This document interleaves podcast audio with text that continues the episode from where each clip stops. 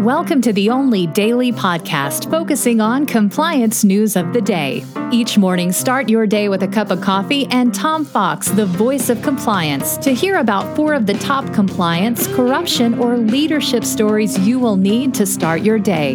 The Daily Compliance News is a production of the Compliance Podcast Network. June 16, 2020, the Al Jaffee Retires Edition.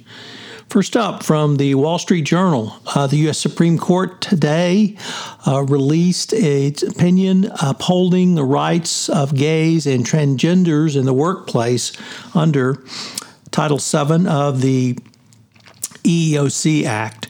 The court, in a 6 3 decision, said the broad language of the Civil Rights Act of 1964 outlaws workplace discrimination on the basis of sex should be read to cover sexual orientation as well. Conservative Neil Gorsuch wrote the opinion, which was joined by Chief Justice Roberts in addition to the four liberal members of the court. It noted that any employee who fires an individual merely for being gay or transgender defies the law. So, big win for the LGBT community in the U.S. Supreme Court. Next up, in a fairly horrific a report, Six eBay employees, including a former police captain, last summer harassed and cyber stalked a Massachusetts husband and wife team that published a newsletter critical of the online retailer. They did so by sending fly larvae, live spiders, and a bloody pig mask to their home and traveling directly to Massachusetts to not only surveil but harass the couple in an effort to get them to stop publishing.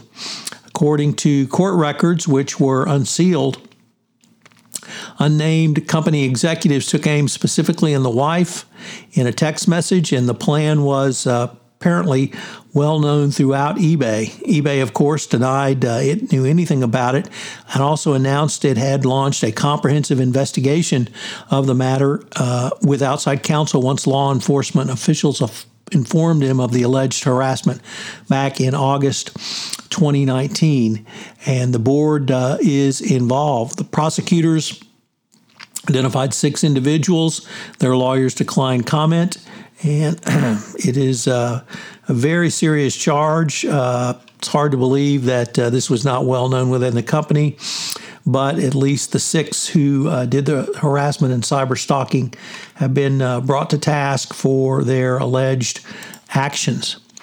Next up, we have uh, yet another data privacy bill, which is stymied in the U.S. Senate by the GOP. As authorities and companies explore surveillance tools to fight coronavirus and reopen the U.S. economy, many f- federal lawmakers feel that privacy protections are key, but the GOP insists on a uh, standard which would uh, undercut not only the state protections but the leading edge of protections uh, by brought by California and other states. Unfortunately, this uh, does not allow the United States to have any leadership in this area, as GDPR is by far uh, the most robust uh, data privacy and data protection law. And without U.S. Uh, federal law, uh, companies will still have to um, work uh, on laws of multiple states and, of course, the GDPR.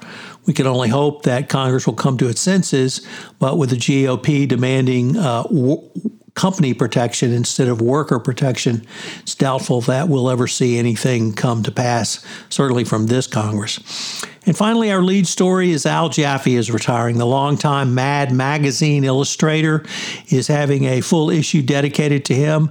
Uh, if you're a lover of Mad Magazine, as I am, I know you will enjoy it, so check it out. Thank you for listening to this episode of the Daily Compliance News, and I hope you'll join us again for another report.